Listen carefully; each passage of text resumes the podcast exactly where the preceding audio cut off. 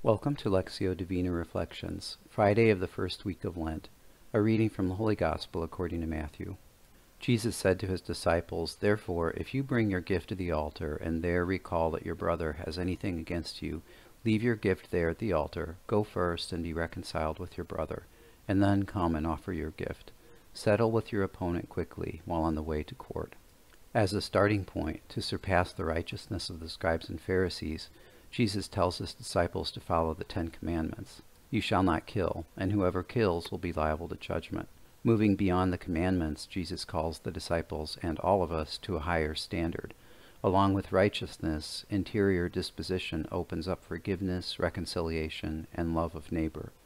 A scholar of the law asked Jesus, Who is my brother?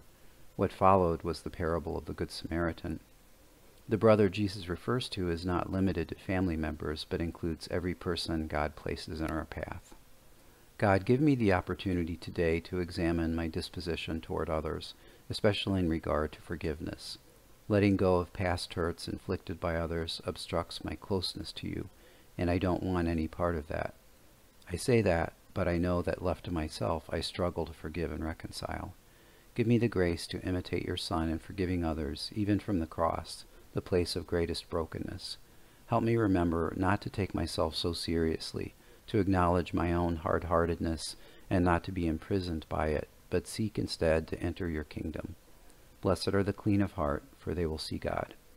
From the verse before the Gospel Cast away from you all the crimes you have committed, says the Lord, and make for yourselves a new heart and a new spirit. Glory be to the Father, and to the Son, and to the Holy Spirit, as was in the beginning, is now, and ever shall be, world without end. Amen.